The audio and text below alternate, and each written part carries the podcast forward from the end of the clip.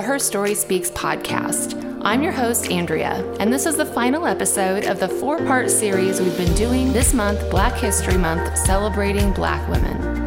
I don't know about you, but I'm truly sad to see this series end. The four women I've had the honor of hosting and learning from this month are truly four of my favorite humans. If you don't already, go follow them on Instagram so you can continue to learn from their voices. With just four episodes, we have barely scratched the surface in our celebration of Black women, from the kitchen to the White House. So, my hope is that with this series, it won't be an end to your learning, but rather a starting place to continue learning about the contributions of Black women and listening to their voices every month of the year. In this final episode, I'm once again joined by Marcy Alvis Walker from Black Coffee with White Friends and Mockingbird History Lessons, and special guest, author and therapist Tasha Hunter, and historian Letty Shumate from Sincerely Letty. Unfortunately, Patricia's schedule wouldn't allow her to join us for this episode. In this conversation, we continue our discussion about Black women throughout our history as we focus on Black women as our first ladies of democracy. From Fannie Lou Hamer to Michelle Obama to Kamala Harris, we discuss the role of black women in the White House and how America has typecast the roles they can and cannot play in our democracy. But as we share in this episode, once again, black women have broken through the typecasting and plotted their own freedom with their history of political rebellion and rising above the status quo. So settle in, grab a cup of coffee as we listen to the voices of Black women as they share their experiences and those of their ancestors. Ladies, welcome back to the Her Story Speaks podcast. This is our last conversation in this four part series we've had this month, and I'm just honored to have the three of you back again today. Patricia's not joining us, but we have Letty, Marcy, and Tasha. And let's just go around and do quick intros again in case anybody was late, is late to the party and doesn't know who everybody is. Do you want to start, Letty? Sure. Yep. I'm Letty Shumate. I'm a historian, anti racism educator, podcast host, Black woman, and I'm just excited to be here. Um, I'm Marcy Alvis Walker. I'm a writer. I have two platforms. One is Black Coffee White Friends, and one is Mockingbird History Lessons. And super excited to be here. Hey, I'm Tasha Hunter, and I'm a licensed clinical social worker, author, and soon to be podcaster. Yay! when we speak, that'll be out March the 1st. Thank you for having me. And I feel like I'm with my sisters. I'm glad to have you guys back. And I will note that Tasha, you will be the first interview story that we share on this podcast um, after this one wraps up. So my listeners will be able to get a better idea of who you are and your story and then start listening to your podcast. So let's go ahead. We're going to dive right in today. Each week we've been talking about stereotypes of Black women, Black women that broke those stereotypes. So today we're going to talk a little bit about Black women as our first ladies of democracy. We're going to talk about that typecast of the roles of Black women and the Black women that have broken out of those roles. And we're also going to look a little bit about the role of Black women in the diet culture and in the White House. So, to start off, we're going to hand it over to historian Letty again, and she's going to tell us a little bit about Fat, excuse me, a little bit about Fannie Lou Hamer. Last week, three of you ladies said that Fannie Lou Hamer was your shero, and admittedly, mm-hmm. I sorry to say, of course, with our American history lessons in school, I did not know a lot about her. So this last week, I've been reading and learning, and I can't think of a better way to start off this conversation than to share a little bit about her story with listeners. So, Letty, we'll let you take it from here. Cool. Yeah. So uh, Fannie Lou Hamer, um, well, Fannie Lou Townsend Hamer, that's her technically her full name if I you look her up in some history books if they want to tell the right history um, she was born in montgomery county mississippi in october 1917 and her parents were sharecroppers uh, this was very, very common in Mississippi during the time, especially the Mississippi Delta, really the entire South. So there's that. Uh, but she got married in 1944. Whenever she was either 11 or 12, she actually did not go to school anymore because she had to work. She had to help. And that's something that I want people to understand whenever you learn more about who Fannie Lou Hamer was and how much she did. Also, something else about Fannie Lou Hamer, uh, she being raised in Mississippi saw the immense racism, the immense white supremacy, the immense violence, emotional, mental, and especially physical violence against Black people. Uh, she actually received unwantingly a hysterectomy in 1961 by a mm-hmm. white doctor. This was often something that happened to Black women. And I'm going to repeat this this was not her consent. Like she was going under surgery to r- remove a tumor, to have a tumor removed. And then she comes mm-hmm. out of surgery. Now she's sterilized. And people may hear stories like this and think, oh, but it just happened to her. No, not just happened to her, it happened to many Black people. I have two second cousins that it happened to as well. So it's like, you know, this stuff hits close to home. And so I like to include this whenever I'm talking about history so people know that it's not just what you read in a book, it's what people actually experience and people that know people who are living with this, right? And so Fannie Lou Hamer, and I'm jumping ahead a little bit because of the sake of how I want the story to go, but she founded the Freedom Farm Cooperative. I'll be abbreviating it as FFC. And this was basically just a community based like rural and economic type of project really benefited the socioeconomic needs of black people. So between 1967 and 1976, the FFC provided healthcare, employment, access to healthy foods, education, things things like that. And whenever people found out about the FFC, it was highly received by many in the black community. The thing that I want people to understand about this is what it meant for the black community, right? Mm-hmm. Like what it meant to do something like that in 1967. And so members of the FFC were mainly displaced like land or or like farm workers and they were the ones who were brushed aside because agriculture changed, needs changed, and you did not just have people who were able to be how do I put this? I don't I don't want to say able to be sharecroppers, but what I mean is like able to govern themselves and to work for themselves. Another mm-hmm. reason for this though is because often what happened in the south is white people who own these plantations and still own black people could decide when they wanted to take this away from black people. So just because you were a sharecropper did not mean that you just had complete rights over your land. That's that's not what it meant. And i'm going to get to that story with um, fannie hamer because it actually happened to her. So um, something else, though, about the uh, Freedom Farmer Cooperative is today a lot of urban community farmers like draw from this legacy actually, and I'm reading this actually this part uh, directly from a website about this. I'm gonna read it just verbatim. While the media has often focused on white members of the urban food justice sovereignty movements, both have a strong Black American contingent who draw on generations of farming knowledge and a recognition that the existing power structure has little stake in our well being. In 1973, FFC had 600 acres in crop production. 300 families were recipients of animals from the pig bank, and 70 families were living in the organization's low income affordable housing. They distributed scholarships to local high school students to attend college and were able to support the start of several Black businesses. So, this wasn't even just about farming and food, this was about food and safety and what food meant for the Black community, right? Like how this actually was something that was trying to disrupt the systemic racism that we still see happening today. Fannie Lou Hamer's life and her work was very intertwined uh, with the strategy of raising food and the mainstream civil rights movement, which she was heavily involved with. So she was a delegate for the Mississippi Freedom Democratic Party, also known as the MFDP. And she was very out, outspoken in this. This was the opposite of the then white Democratic Party because they're like, y'all aren't giving us what we need. So we're going to do our own thing and demand our rights and things like this. So now, mind you, this started really started in like 1962. She had become a full time activist, so to speak, and field organizer for the Student Nonviolent Coordinating Committee, also known as SNCC. After losing her job and her home, though, because she refused to withdraw her application to vote. So people look at Fannie Lou Hamer and they're like, wow, like she always spoke up. And I'm like, right, but she literally almost died several times and was sexually assaulted and was beat to almost death.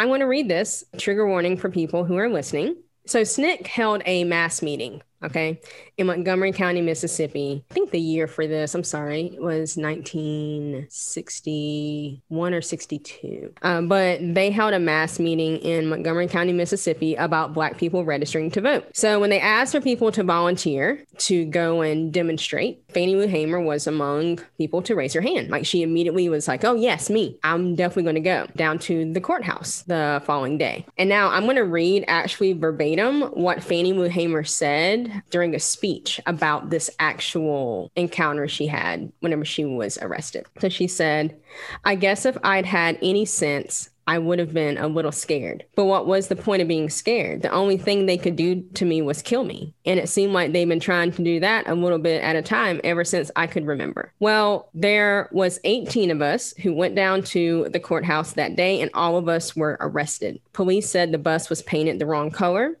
said it was too yellow. After I got bailed out, I went back to the plantation where Pap, Pap was her husband, Pap and I had lived for 18 years. My oldest girl met me and told me that Mr. Marlow, the plantation owner, was mad and raising sand. He had heard that I had tried to register to vote. That night, he called on us and said, We're not going to have this in Mississippi and you will have to withdraw. I am looking for your answer, yay or nay. I just looked. He said, I will give you until tomorrow morning, and if you don't withdraw, you will have to leave. If you do go withdraw, it's only how I feel. You might still have to leave. So I left that same night. Pap had to stay on till work on the plantation was through. 10 days later, they fired into Mrs. Tucker's house where, where I was staying. They also shot two girls at Mr. Cecil's. That was a rough winter. I hadn't a chance to do any canning before I got kicked off, so I didn't have hardly anything to eat. I always can more than my family can use because there's always people who don't have enough. That winter was bad though. Pap couldn't get a job because everybody knew that he was my husband. We made it on through though. I reckon the most horrible experience I've had was in June of 1963. I was arrested along with several others in Winona, Mississippi. That's in Montgomery County, the county where I was born. I was carried to a cell and locked up with Euvester Simpson. I began to hear the sound of wicks and I could hear people screaming. After then, the state highway patrolman came and carried me out of the cell into another cell where there were two Negro prisoners. The patrolman gave the first Negro a long blackjack that was heavy. For people who don't know what a blackjack is, a blackjack is a type of club that was used especially by police officers that time. Still used by police officers. Okay. It was loaded with something, and they had me lay down on the bunk with my face down, and I was beat. I was beat by the first one till he gave out. Then the patrolman ordered the other man to take the blackjack, and he began to beat. After I got out of jail, half dead, I found out that Medgar Evers had been shot down in his own yard. So, yeah, this was 1963. Last week, I mentioned the book at the Dark End of the Street by Danielle McGuire. She actually talks about this verbatim in this book as well. And she also talks about June Johnson. Ah, Marcy's holding up her book. So we had the same book. And she basically recounts the same thing just in more detail. And it's the history of Fannie Hamer like this, though, that people may think, why do you read this? I read that because whenever you read the things about how she started this FFC for people to have food in the black community in the same place where she was almost brutalized to death in the same place where she could have gotten she could have gotten arrested again. Her family could have been killed but she did it anyway. She did it anyway right? And she did it because even after sharecropping was dying down so to speak even after the Civil Rights Act, even after the Voting Rights Act, even after all the work she did with SNCC and everything to stand up for Black people, it still did not get Black people what they needed in the Black community. And so that's why Fannie Lou Hamer is someone that I will always say is a shero for me because she could have easily just been like, nah, I think I'm just going to go to the North. I'm just going to go somewhere else. But she stayed. She stayed there. And I think that that speaks a lot not just to farming and like being black. I think it speaks really to black womanhood as well and the the narrative of black womanhood that's often left out of the history books and things like that because you read about SNCC and you read about all these things. I'm like, yeah, but Fannie Lou Hamer was an integral voice in SNCC in Mississippi, in the Mississippi Delta to be exact. There's some history about her. And if people want to know more about Fannie Lou Hamer and details of her life, I encourage you to Google and find it out. Uh, a really good website is anything that ends in .org or .edu whenever it comes to things like this. I always want to put that out there too. I plan to put a lot of links about her in the show notes because there's so much. I have been shocked this week. And even that inner quote that you read, like I was listening yesterday to a live interview that she gave, sharing that whole horrific experience yeah. In the jail. And I think people need to listen to that and hear her voice and words. And so, Marcy, how this relates back to what we've been talking about one, the Jemima Code with trying to oppress Black women's voices. And Fannie Lou Hamer kept rising above that. But then also the food is huge. Food is political, and especially in the African American culture, it is. One thing I'm going to read quick, Marcy, then I'm going to turn it over to you in an article I was reading with about Fannie Lou Hamer. It says the white power structures of the Jim Crow South, Hamer explained, were controlling African Americans through the threat of starvation. Where a couple of years ago, white people were shooting at Negroes trying to register to vote, now they say, go ahead and register, then you'll just starve. She was known to say, so as long as she had a pig and a garden, she could survive. Mm-hmm. Mm-hmm. Take it from there, Marcy, with what you want to share about her, that story, or leading into food, wherever you want to go with this. Well, first of all, I'm, I'm so grateful to have Letty along with us, and I'm so grateful to have Tasha along with us um, as as Black women to engage in this story. I think the way that it relates for me to what we're talking about with the Jemima Code is that there's this weird kind of northern kind of lost cause. You know, like the Southern lost cause is that the South didn't lose the war. But the Northern lost cause is that white people are the ones who save Black people, that white people are the ones who made the Civil Rights Acts possible. But that's not what was happening. And another part of her story is that no one who was in government wanted her story to be told. They did not want white America to hear this story.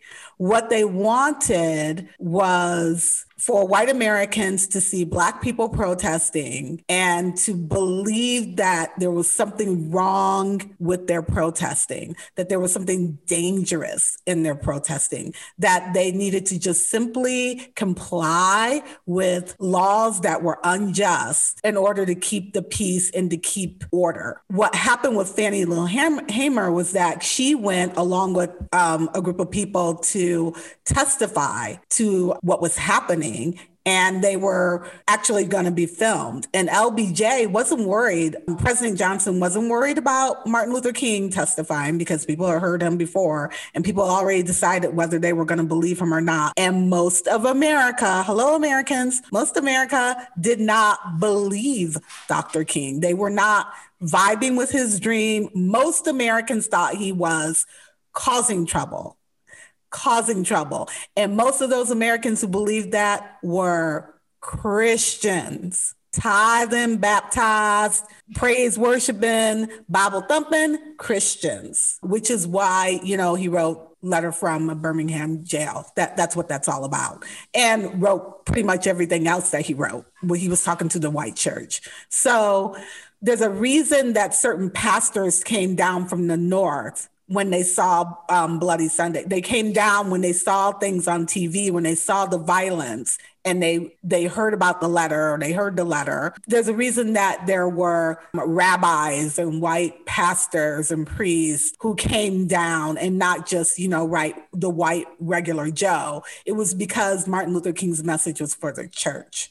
And so when Fannie Lou Hamer was, I guess it's, is it Congress that she went to? Letty can clarify that when she was testifying. What was that? Congress. Congress. Uh-huh. LBJ wasn't worried about Dr. King. He was a irate Negro who just couldn't keep his place and keep, couldn't keep his mouth shut. And there were a lot of white Americans who wanted whiteness to be preserved and for them not to have to think about these things, right? And that if Black people could just lift themselves up, even with these shackles, if they could just lift themselves up, even with Jim Crow around their neck, if they could lift themselves up, even if their sons were swinging in trees, we'd all just be better if they just didn't say anything, just didn't stir it up. So he was really worried about Fannie Lou Hamer because that was the voice of a Black woman who had been beat in a prison, right? And he knew white folks are going to feel some kind of way about that. And I'm going to have to do something about that. So when people say the LBJ was a great president because he signed the Civil Rights Act. Well, first of all, he was extremely racist and used racial slurs all the time in the White House. It's well documented. He called Dr. King the N word. He called the, the Civil Rights Act the, the N Act. So you have this president who didn't want to go down in the books being talked about as a racist, which is quite different than wanting to be an anti racist. He didn't want to be anti racist. He just didn't want the history books to write him down as being racist. That's what it was. And sure, there's conflict in that. I'm not going to try to paint this man in one note, there's conflict in it. But the whiteness took over wherever he may have felt some sort of kind of compassion or some sort of kind of anti-racist notion. Whiteness in the end won every single time. So what he did when Fannie Lou Hamer was speaking is he he didn't air that live. He didn't want people to hear her testimony. He didn't want her voice in American homes. He did not want white women in their kitchens with their aprons and their girl probably working there right beside them to hear this woman's testimony. All the other testimonies were live, but not hers. But still, it got out. And people did exactly what he thought. People responded to that story. It meant something to them.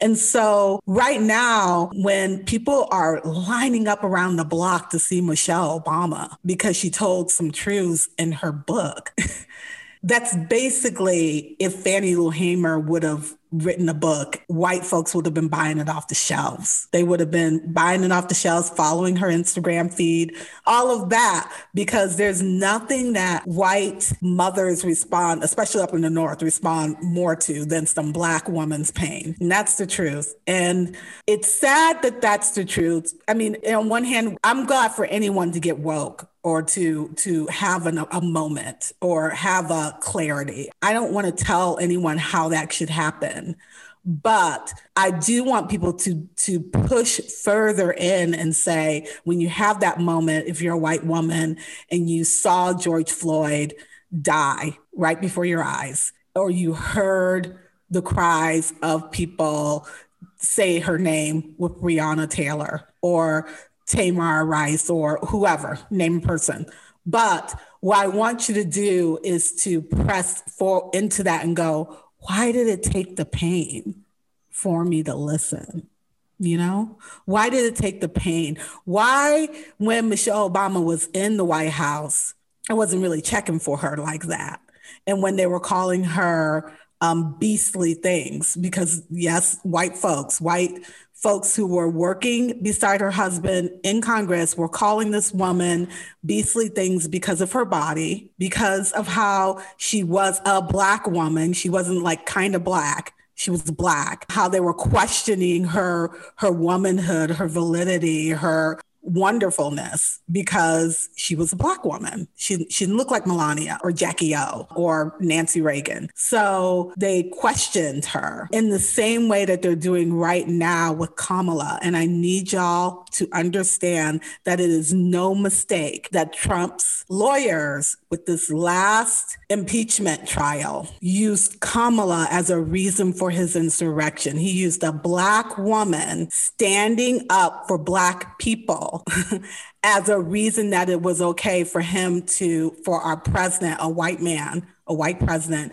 to send people to Congress to under the threat of violence. So if you were sitting there going, what is he talking about? Kamala, is he talking about Black Lives Matter? Yes, he was. Yes, he was and it's not new. So we do see this line, this this behavior, and it's really. I'm going to say one more thing. It's really violent the way that we express our feelings about Black womanhood in anywhere near politics. Whiteness gets very violent with that. And so even when certain presidents had Black requested that certain maids, certain cooks be sent away, and they brought in their own Black cooks and chefs because they preferred their cooking. The way that the newspapers reported that switch was that, well, he likes simple food he doesn't like the French food. He likes simple food, the simple food of it was to downplay suddenly the food that he likes. Well, it's because he's common he likes common foods. So he needs a common person to come and cook it. I'm here to tell you a, a French chef can cook anything.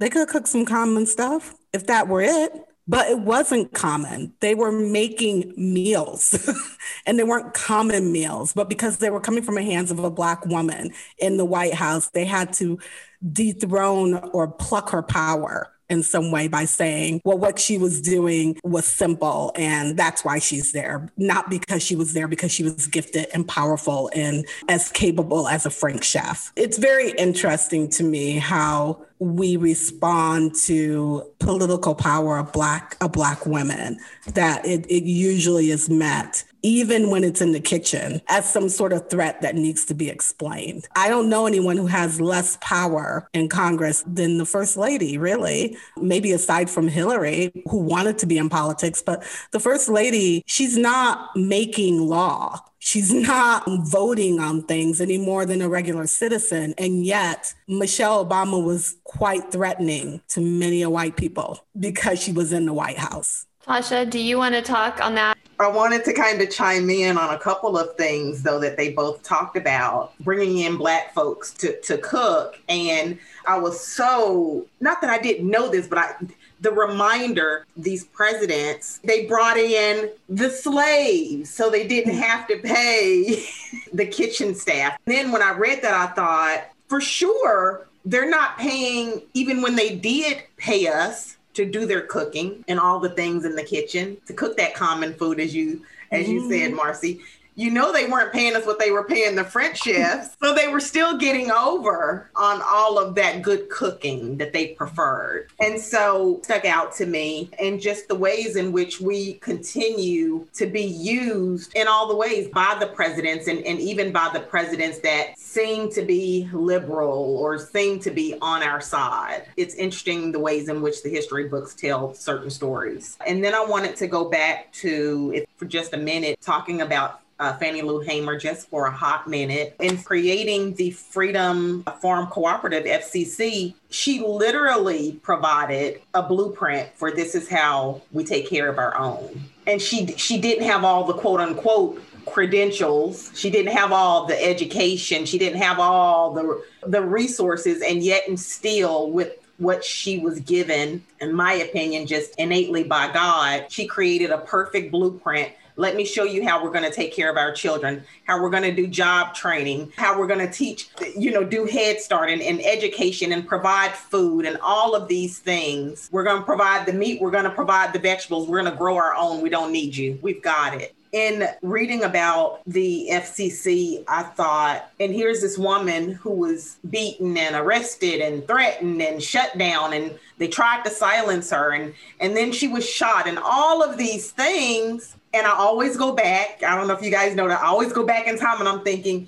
since the beginning, since they stole us from our own land and enslaved us, they've always used violence to silence us. And that continues. So when I hear you talk about George Floyd, Breonna Taylor, and, and all of the ones that have died, we all know the names. They've always used violence. It is literally the only thing that they have. I guess I don't want to get too caught up in that, but she gave us a blueprint. And I sure wish that we all could have picked that blueprint up and done more with it because she gave it to us. She showed us how. Marcy, did you want to reply to that? I see you want to say something. Yeah, I do. Yeah. I talked about there was the lost cause of the South, but there's also this lost cause of the of the North that's nonsense, a nonsense history that there's this white savior of the whole civil rights movement. And usually that's attached to a president or it's attached to a bill being passed or an act being passed. But really, those acts and bills did not give us equality It just made the equality legal. That's it. Didn't give it to us. And they didn't give it because that was just a good thing to do.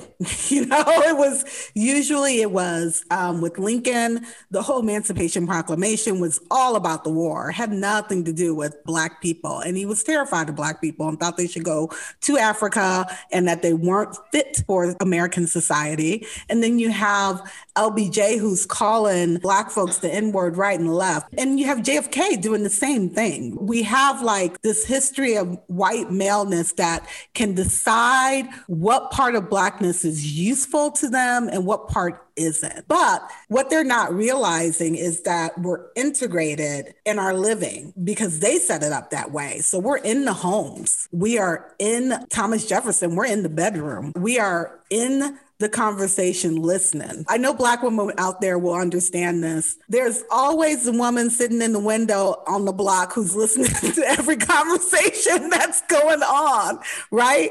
And no one thinks she's listening, but she she's the person that the police need to go to if they want to know something. She she can tell you everything that's happened that day and you know 20 years ago because she's been sitting in that same window watching it on the show 227. It's I forget her name. I think it was Wanda I'm not sure, but she's sitting in the window and she is commentating on everything. She's not going to give you the tea unless you ask for it, but she is commentating and, and, and she's taking note of everything.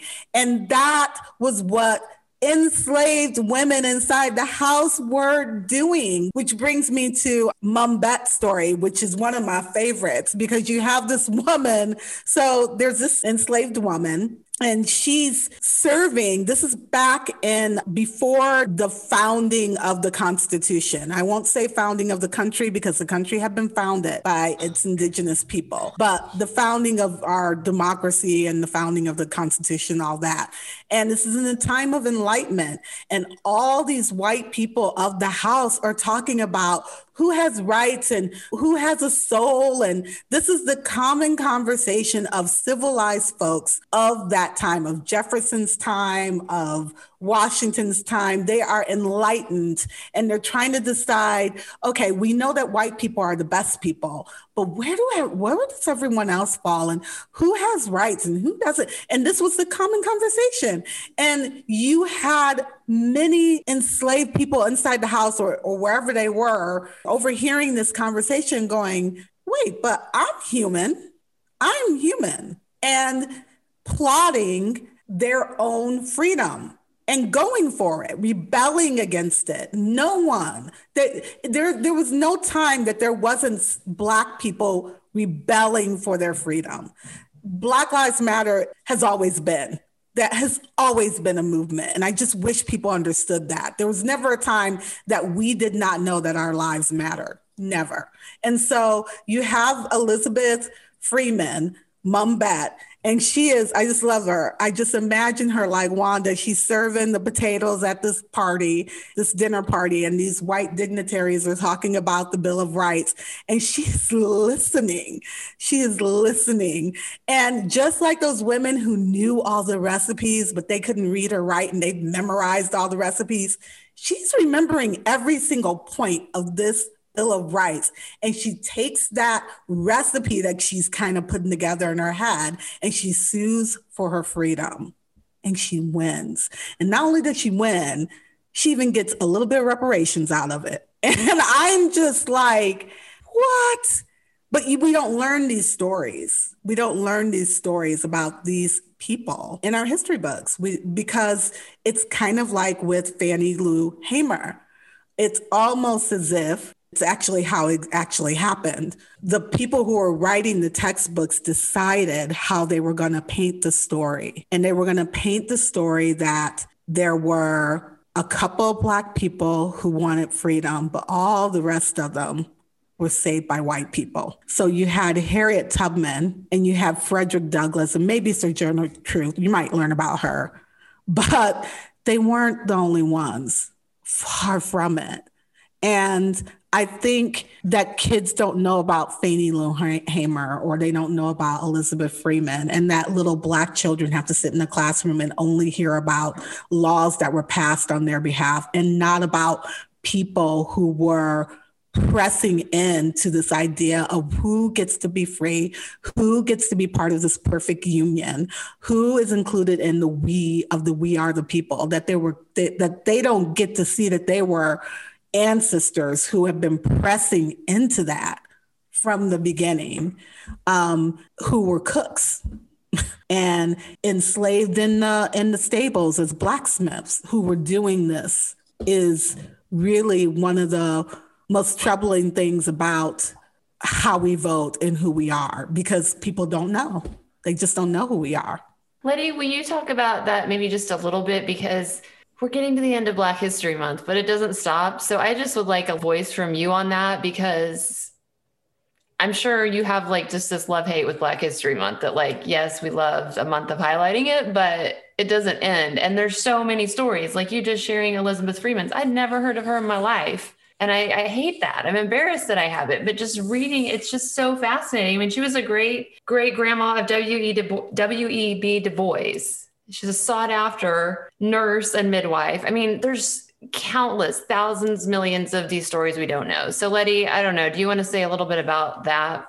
Black History Month, these stories we don't know, feelings, thoughts? Yeah, actually, actually, while Marcy was talking and while Tasha was talking, I was trying to find this on my computer because Tasha, you mentioned LBJ, and he had a cook that people want to rave about. Okay, so I just want to talk about that for a minute because yeah. I want to point something out to connect to what Tasha said because it made me think of that and I was scrambling trying to find this thing on my computer.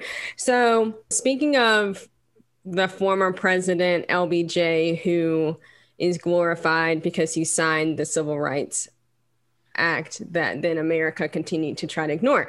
Um, since we're talking about him, real quick to go back, he actually had a cook and her name was Zephyr Wright. And people look at this story. And I remember I first heard about her. This is years ago. It's a random picture because we didn't even learn this kind of stuff in college. Uh, I really learned about her in graduate school. I just happened to. Um, but she was a black cook in the White House during his presidency, but even before then, because she was actually the cook for his wife whenever she went to Wiley College and because she wanted someone to cook for her. Right. So I want people to understand that. And it wasn't just like a, oh, she wanted to go work at the White House. No, she was like still property, right? Um, in 1942, whenever this happened. Okay. And so she goes and she's at the White House though, and people I mean, there's like a book I think about this somewhere. Uh, you can look it up online I'm like what you're going to find because I just did it just to test it. What you're going to find are a lot of stories that say, "Oh, like he really loved her and he really appreciated her as his cook." Okay, so also.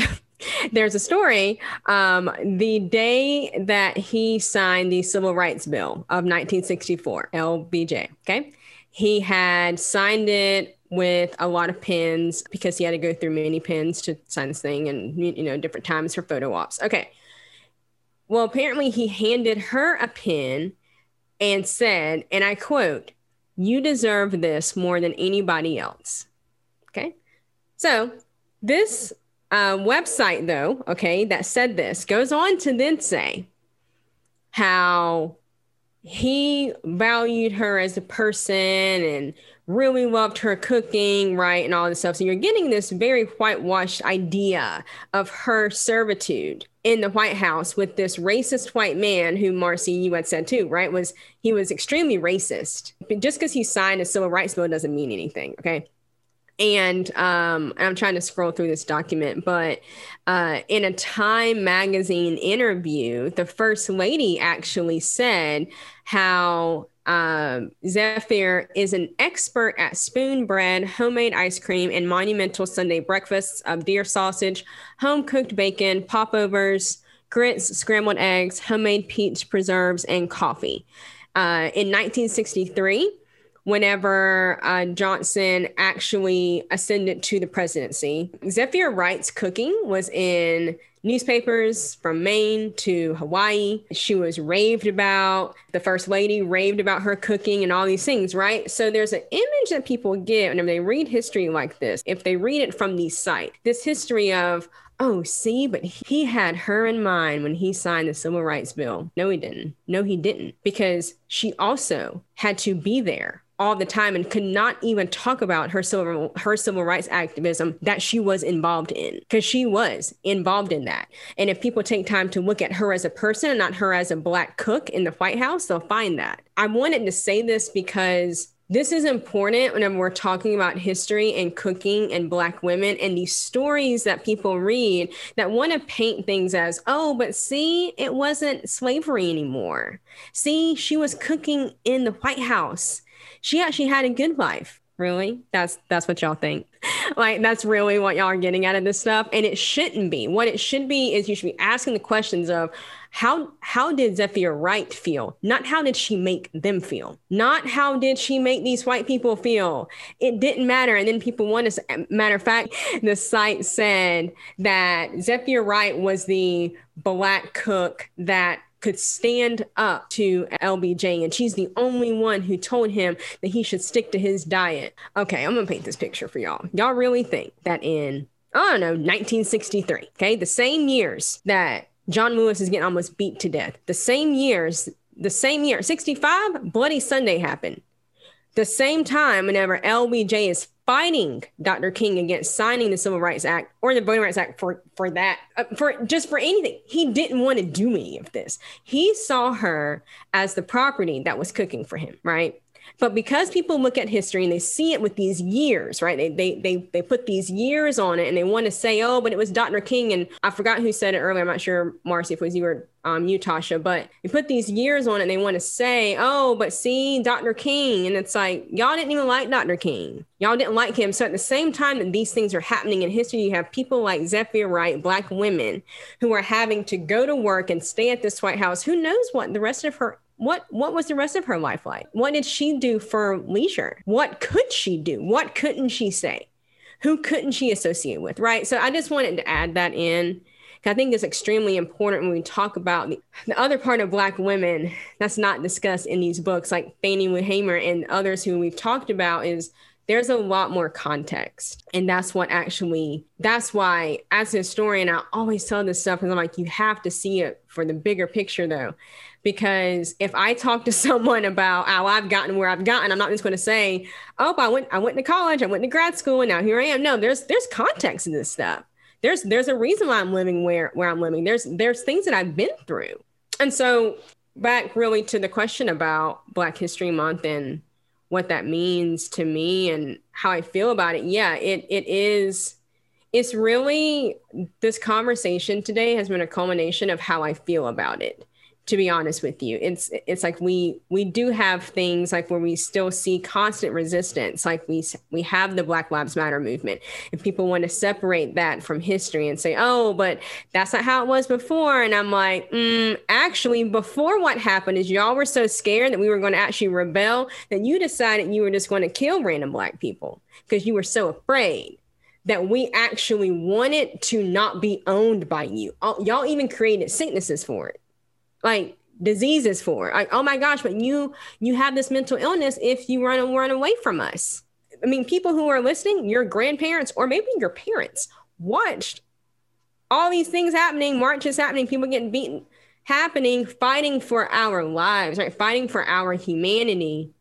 And in the same breath that you want to glorify or want to say that you love people like Dr. King and John Lewis and all of these other civil rights leaders people want to make movies about, Julian Bond, all of these names I can just start naming. You want to make movies about them and say that you care about them and you love them. And in the same breath, next month we're about to watch the white man the white officer who killed george floyd not even serve a t- serve a second in prison probably but then you want to talk about how you want to learn from history and you want to learn from black history well then learn from it and stop making us die for our humanity that's what i pe- want people to understand during black history month if you're going to be about it, then be about it. Marcy, so where do you want to go with this? Well, I would really like to talk about the value of a couple of things. One thing that came to mind when you asked Letty the question about Black history is that there's this belief that Black history is is only Black history, but really Black history is really about the history of whiteness too. It is mm-hmm. very much. About how it, it belongs to us. I'm not saying that I want white people to be like, yay, whiteness month. That's not what I'm saying. What I'm saying is that there is no Black history without a clear understanding of whiteness. Otherwise, you're just celebrating colored people. And I put colored like, you know, like in a Crayola box, like colored. You're not really celebrating the whole story, like Letty said. You're not, you're not celebrating people. You're celebrating a name that happens to be attached to someone who's Black. So there's this importance of understanding what it is to be white in order to see the value of Blackness. And you can't do one without the other. You can't see the value of Blackness unless you see what whiteness created, right? How and how it was created and how it preserves and how it protects itself.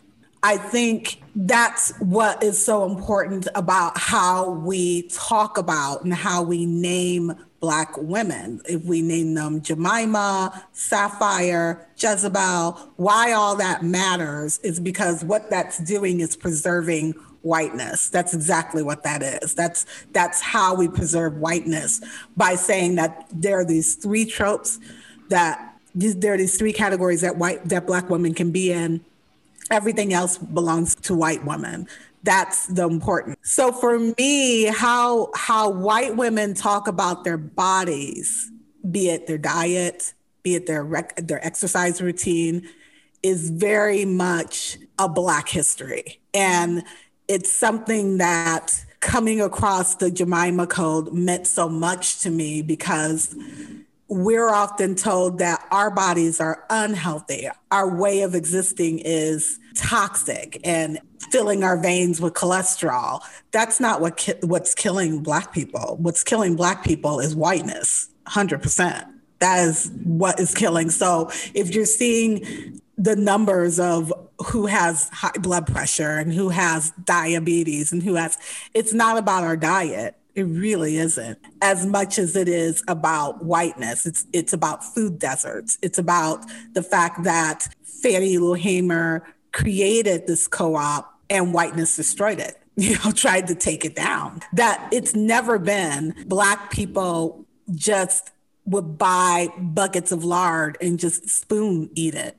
And first of all, lard can be very, very healthy. So, and we know that because if you go to Whole Foods, you see it on a little bitty jar of it that costs you about, you know, $15. So I think what we have to come to terms with is that we have colonized the plate, we've colonized body image, we've colonized womanhood. And the only time that we are okay with a Black body is when it's on a white woman's body, Kardashians. And it's it's really a problematic thing and it's killing white women as much as it's killing black women. It's killing us with names like Breonna Taylor and Sandra Bland because our bodies aren't needed for protection. So, like when a, a, cop decides to bust into Breonna's home, he doesn't see her like he would see a white woman in distress. He can't he can't sense that she has fear.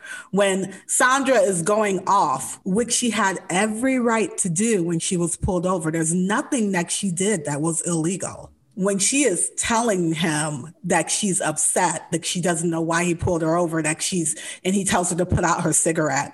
And she says, I don't have to put out my cigarette. She doesn't. There's, there's not a law against her smoking, yet it killed her.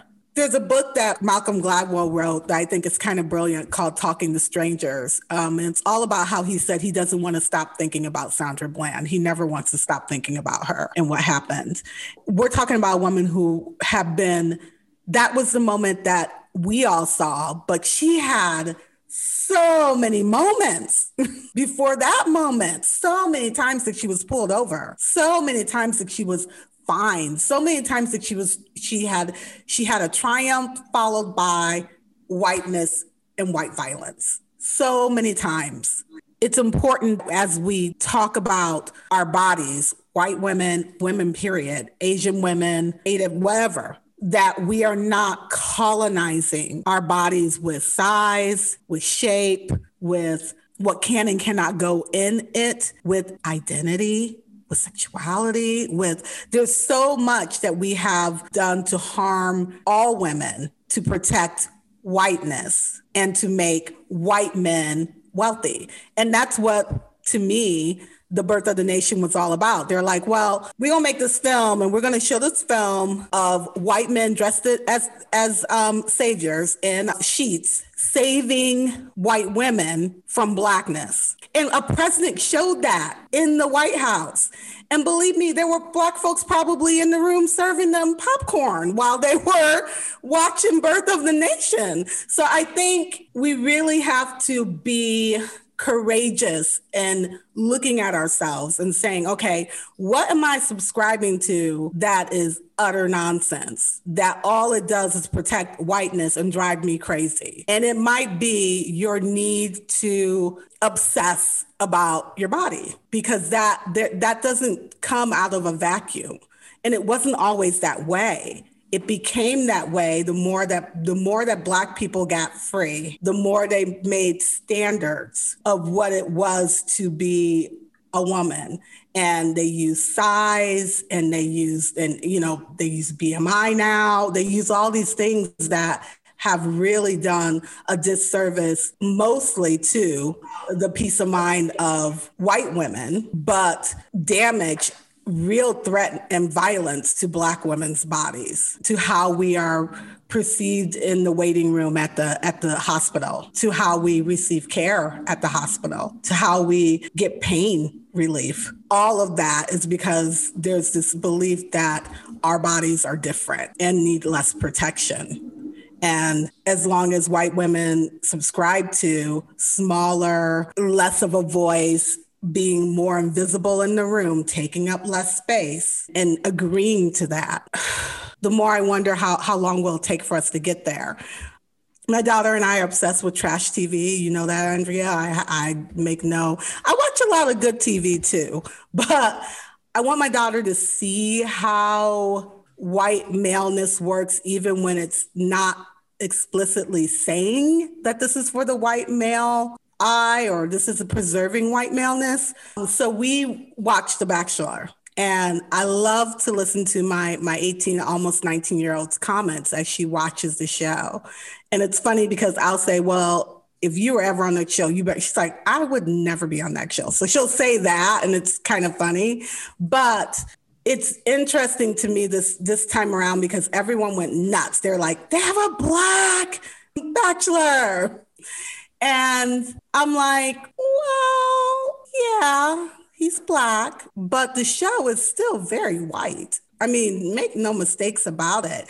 And the way that I know that is because what they did is they took the same woman within four different sizes and they just changed her ethnicity. So you have a Latin size this and a and a white size this and a black size this and a, you know and it's all very interesting how it's based on a very white spoken idea of beauty and size and value and wifehood who's worthy of being a wife. And it doesn't matter that he's a black bachelor. The narrative is the same that goes all the way back to who was in the kitchen and whose bodies were property and whose weren't and we are still playing it out. It's just it looks different. But but make no mistakes there it's still linked. It's still linked and we all give in to it right? Um, and every now and again you'll get a little bit of like well that's new bachelor. I'm proud of you or bachelorette.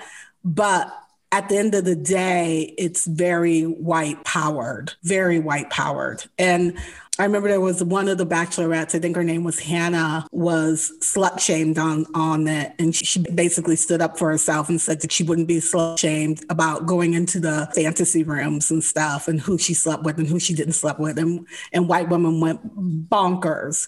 But then I had white women ask me about Beyonce's homecoming and the way that the dancers were dancing. And then you have white women falling out about J Lo's performance at um, the Super Bowl, but Hannah B standing up for herself in those fantasy suites. Now that that they're proud of. So it, it's very interesting. I, I guarantee you that had it been a black bachelorette, she could not have said that and it been received that way. Don't know where to go with that. The Bachelor wasn't on our list, Marcy. it's just really just going back to to how we are approaching food, how we're approaching our bodies, because yeah. we think that we're just saying something about our bodies, but we're saying something about all bodies. We're saying something about all bodies. And I put myself in this category. I've shared with you. I've I've had my my struggles with body image and, you know, saying things like when I was pregnant that all I cared about was getting back to a single digit size right after having my baby because that's what society expected of me or even how it's been difficult to age. It's been difficult to become um, to be 51. It's weird to go from being expected to walk into a room and expected that white men and black men and men care that I'm there and and how I show up to that and and now being this woman who feels I hope I go in and I hope I make them uncomfortable not comfortable you know? And and so it's it's it's an interesting thing but it starts with how we how we take hold of our bodies and how we take hold of our bodies is how we eat. And it's interesting how we don't hold men to that standard. We just we just don't. I don't think anyone but barack obama could have been president, the first black president. I think it had to be someone who was tall and and healthy and articulate. You know how we like to say that. Put that on black people with a wife that was willing to wear J. Crew as opposed to any other brand. She couldn't wear Juicy Couture, that's for sure. And she talks about that in, a, in her book, how she had to she had to think about every single thing that she was wearing in public, her hair, how she was showing up. So when we see her get on that stage with Oprah and she's wearing gold boots, gold lame boots, thigh high boots, Michelle Obama is telling us something about herself. She couldn't show up to the inauguration wearing no gold go go boots. No, she had to put the the J. Crew sweater on and, and show up in a way that whiteness could perceive her. And they still had something to say about the shape of her body. Didn't matter if she was planting a garden, didn't matter. And I think people don't know about Fannie Lou Hamer's garden because she didn't look like the girl who started Whole 30, which she took from Black people. I'm just saying. Tasha, I'd love to hear what you're thinking about all this. I want to share what I'm thinking about all of this um, quickly uh, because Letty and Marcy have just talked so much about such good stuff, and I took I got like three pages of notes over here. Uh, and so, to sum it up, so so we we've been doing this weekly and talking about uh, how we're perceived and and our stories and just our journeys. And the thing that I, I just thought about the danger of, of, a single story, and that's uh, Chimamanda Ngozi Adichie, thinking about the danger of a single story. And if you want to really get the truth of what our journey has been like as Black people or the African diaspora, or whatever, you need to listen to us. Thank you, Andrea, for allowing us to be on your podcast to, to do all of this. Thank you, Marcy and Andrea, for, for pairing up and, you know, just allowing this space. Listen to us. Listen to us about our history, our experiences, even our trauma. Listen to us about our emotions and how we take in certain things that are going on for us and and to us listen to us about our food listen to us about our bodies so that this single narrative isn't being shared like what's happened throughout our history our time. Having a few people represented as as marcy spoke about earlier literally you would only think that maybe five or six people have done anything for, for black people. And so moving forward to um, talking about diet culture because some of that blends into my clients that are also experiencing childhood trauma thinking about just all of this this whole conversation i kind of wrote down i said anytime we're whether it's binging purging dieting obsessively you know looking at our bodies weighing our,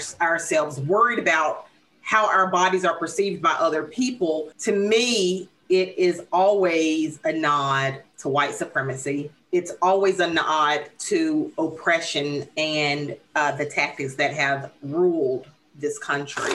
And so, with diet culture, in my experience as a woman and as a clinician, it's always this message that you are not enough, that you will never be enough. Your body is just not good enough. Sometimes I'll tell my clients that struggle with this, you know, while you're so obsessive about losing weight, that's not the weight that you need to lose. The weight that you need to lose is societal expectations. And then it's the family expectations.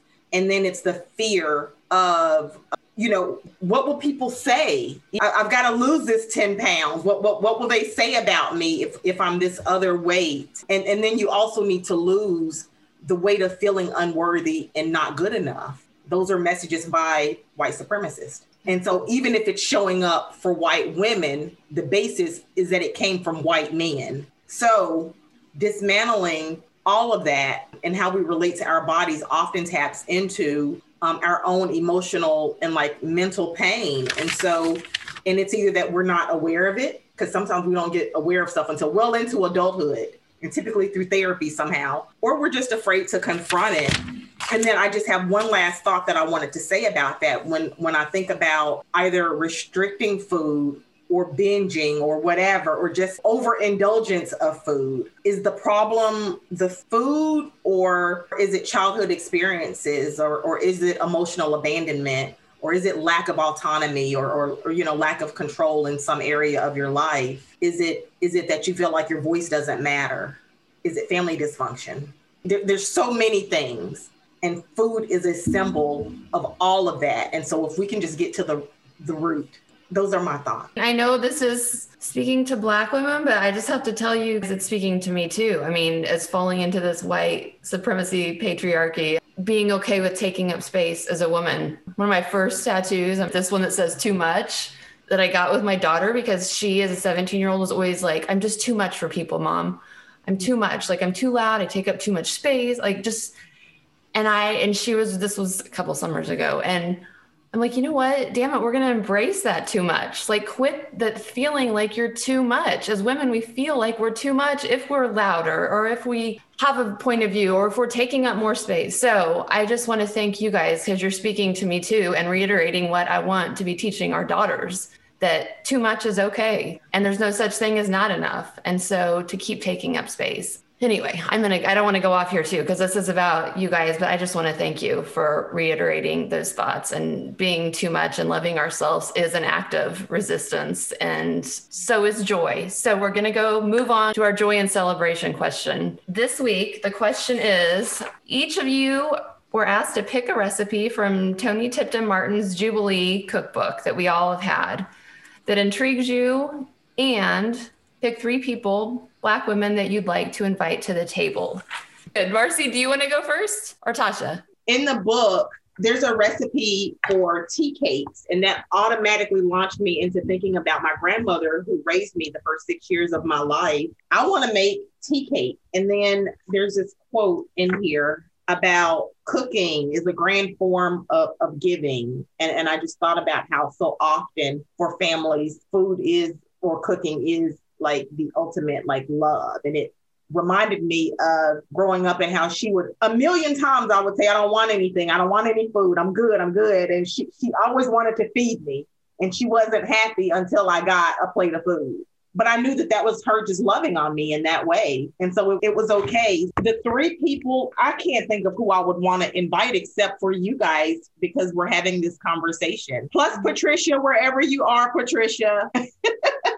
that's who I would want at my table. So that's my answer. I love that. I love that you saw that when you text me that day that you're like, I just saw a recipe that my grandma made. Yeah. I love that. And just remembering her and your ancestors through food and those yeah. memories. Thank you, Tasha. Letty, do you want to? Share? Yeah. So I was I was trying to pick between because I have like three post-it notes sitting here. Um, I was trying to pick because I kind of try to pick something from each section. I couldn't quite decide, like from each one of the sections, because this book is amazing. Like between this book and the taste of country cooking, I just really felt a lot of ancestral guidance just a lot of things that make so much sense to me now with my grandparents and like my family, right?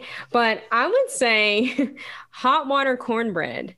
Um, because it's something that my grandma used to talk about and i'm named after my my grandma so it's like very special and i remember it being something so simple because we grew up kind of eating jiffy cornbread out of the box and it was just the easiest right? I learned how to make jiffy when i was like eight. It was like oh an egg and water? Great. Um but hot water cornbread i remember my grandma mentioned it once and my mom mentioned it before and it's just the story with that kind of thing and how black people have always been extremely we've always been so innovative so innovative. And it's something and just this is just real real quick but i wanted to add it's marcy whenever you're talking before about food right? We think about veganism and things and how veganism now is so trendy and you you know many people imagine like a thin white man or woman or someone who is identifying as oh i'm i'm vegan and i'm healthy and it's like right but that was us it's our african root and this is something that was new to me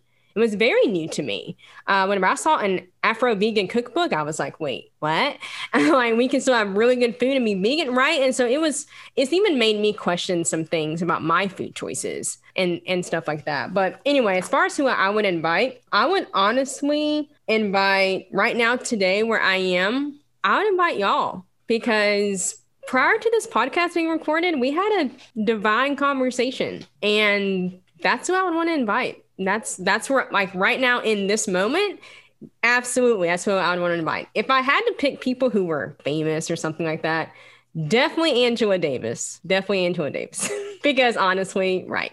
Angela Davis. Uh, I would also have to say Michelle Obama, uh, definitely Michelle Obama. And I'd want to just find someone in a grocery store and ask them if they want to eat with us. Mm-hmm. because it's not always about the famous people. And, and, it's not about that all the time but it's about also like oh i i have this opportunity. Let let me pull someone else in that doesn't have this opportunity. I love that Marcy, you want to share with us? Yeah, well, to piggyback off off these wonderful women, of course, all of you, including Patricia, and I also would have to invite my sisters. Y'all would love them. Y'all would love my sisters. So that's just a given. They're already at the table, you know, um, and, and, and your sisters and family can be at the table too. So we'll just set that table.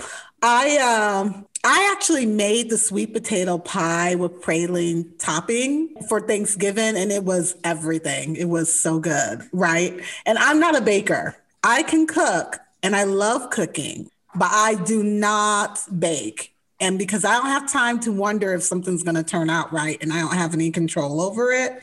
So, and that's what baking is to me. I'm like, you mean I spend all this time and then I just let the oven do the work? Like I can't, I can't even. I'm like, and I can't do anything to fix it if it's messed up. So um, I made the um, sweet potato pie with pra- praline topping. And here's the thing why I want to make it for, and especially have my sisters there. I called my sister about her sweet potato pie. And she doesn't write recipes down. My mother didn't write recipes down. My grandma didn't write recipes down. And so when they tell you a recipe, it's like, well, you eat yourself three or four sweet potatoes, kind of big. How big? Just kind of big. And then you'll need butter. How much? A stick, maybe two. Um, how much brown sugar? How much this or that? So I, I told my sister that she was telling me how to make our sweet potato pie, right? And so I said to her, Well, I'm going to make this recipe and it has a praline topping on top of it. And she said, Oh, hmm, I guess that's okay because there is this thing, and I know white women have heard, you know, like we don't want you to bring the potato salad with the raisins to the picnic. I've been to a lot of picnics and I've not had to suffer through potato salad with raisins in it, but I've not actually gone to picnics where white people have made the potato salad that I've grew up on either, but I haven't had raisins in it yet. I've had some funny things in potato salad, but it's funny how I think it's, I would love to do this pie because I know that at the table, pralines are very Southern and very, but to put them together, I would just love to hear the conversation of the women watching me as I made this. And I would want it to be Fannie Lou Hamer And I, I want women who are a little bit, I don't want tame women at the table. I want some wild women at the table because my sisters are wild. I think you are wild women. So I would want Fannie Lou Hamer. I would definitely want Ava DuVernay. I think she's I think the way that she tells stories is is so amazing. And I would want Mother Angelou at the table because I'm, you know, gotta bring some people from the dad. And um, and I think if I had to pick another woman, I would want, I'm torn between Harriet Tubman at the table, but there's this part of me that just feels like Harriet might be too holy for me to have at this dinner party and she might make me feel like I can't be myself. But I want these women who are at the party watching me put this praline topping on top of this um, pie before I bake it, just to watch them kind of flip out and be like, you know, girl, what you doing with that that that don't go on top of the pie. And like, and to surprise them when I take this beautiful pie out the oven and it works. Because that was the thing. I had to take a picture of my pie when I was done and show it to my sister. Like it worked. But just that that feeling of having women in the kitchen watching you put because I've had the I, I don't like cooking in front of my sisters because they love to like watch me in the kitchen cook when they've come to visit. And there's nothing more terrifying than to have your sister going, Is that how you gonna roast that pepper? Okay, well that's a way. Or, you know, is that how much you gonna put that? That's how much salt you gonna put in? Okay, all right, I guess that'll work. You know, I just want to be in control and to be the one saying, no, you sit down, pour yourself some coffee. Maya, get yourself your glass of sherry or whatever you need. And um, let me just make the pie and bring it to the table and y'all just have to accept what I bring. So that's who I would love to have at the table. Love that, Marcy. And I know this question really wasn't for me, but I oh no, you need the answer I too. I want you to know that I mark sweet potato pie. Oh. The, but now I don't have to make it because I'm going to come to your party. I do want to make that. I love pumpkin pie, and this is no joke. I still like make one pumpkin pie a week because it's like my favorite thing. But I've never made sweet potato pie, so I I'm gonna try this one. And Make this recipe. It's okay. so good. If you are a pecan pie lover and a praline lover, and you like sweet potato, it, it's so. I love sweet potatoes. So, so okay. Good. okay, I'm still gonna make it, but I'm just gonna come to your party where you, where you made it. But you know what I will bring because I also marked this because I think it's fascinating was the coffee. I'm gonna bring the Calypso coffee. Yeah. page 66 because I love coffee and I think it's fascinating. Also, coffee originated in Ethiopia, like it, they talk about in this Jubilee book. But obviously, when the Americans took that away from the enslaved African Americans, brought them here, they didn't have their coffee, and how ingenious they were because the enslaved, they came up with cornmeal scorched in a kettle, boiled it, and sweetened it with molasses to yeah. supplement not having their coffee. And that I think is just amazing because it shows again how ingenious they were to thrive and survive and come up with their own, they called it, quote, Lincoln coffee parched cornmeal in the oven. Then they'd add if they had things to add to it, but they parched sweet potatoes, acorns, grains, okra, all the things, whatever they had to make their coffee. That's my answer. I think this book is just incredible. If people didn't buy Jubilee, they need to buy it and look at these stories, make these recipes. Ladies, we're out of time. I know we could keep talking, but I just, again, want to thank you guys so much for coming, giving your time, sharing your voices, allowing me to listen and learn from you all. Thank you. This has been great. Marcy, thank I'm just you. so glad that you asked me to host you guys and that you had this idea. And I just appreciate you and your voice so much.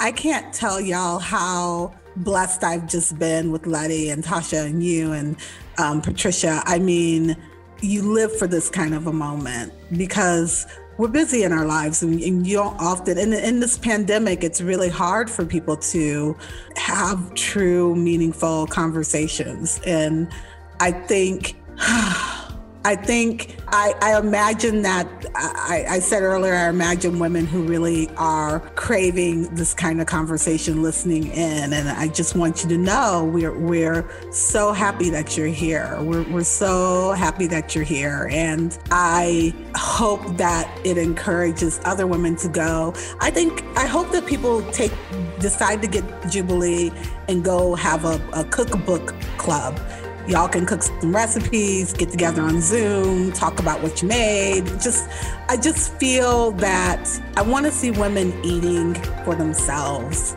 and not for anyone, not for the white gaze, not for the male gaze, not for the partner gaze. Just, just to eat for yourself, to eat because you're, you can, not even because you're hungry, but just because you can, because you're alive, because it's a gift. I hope that this encourages women to do that.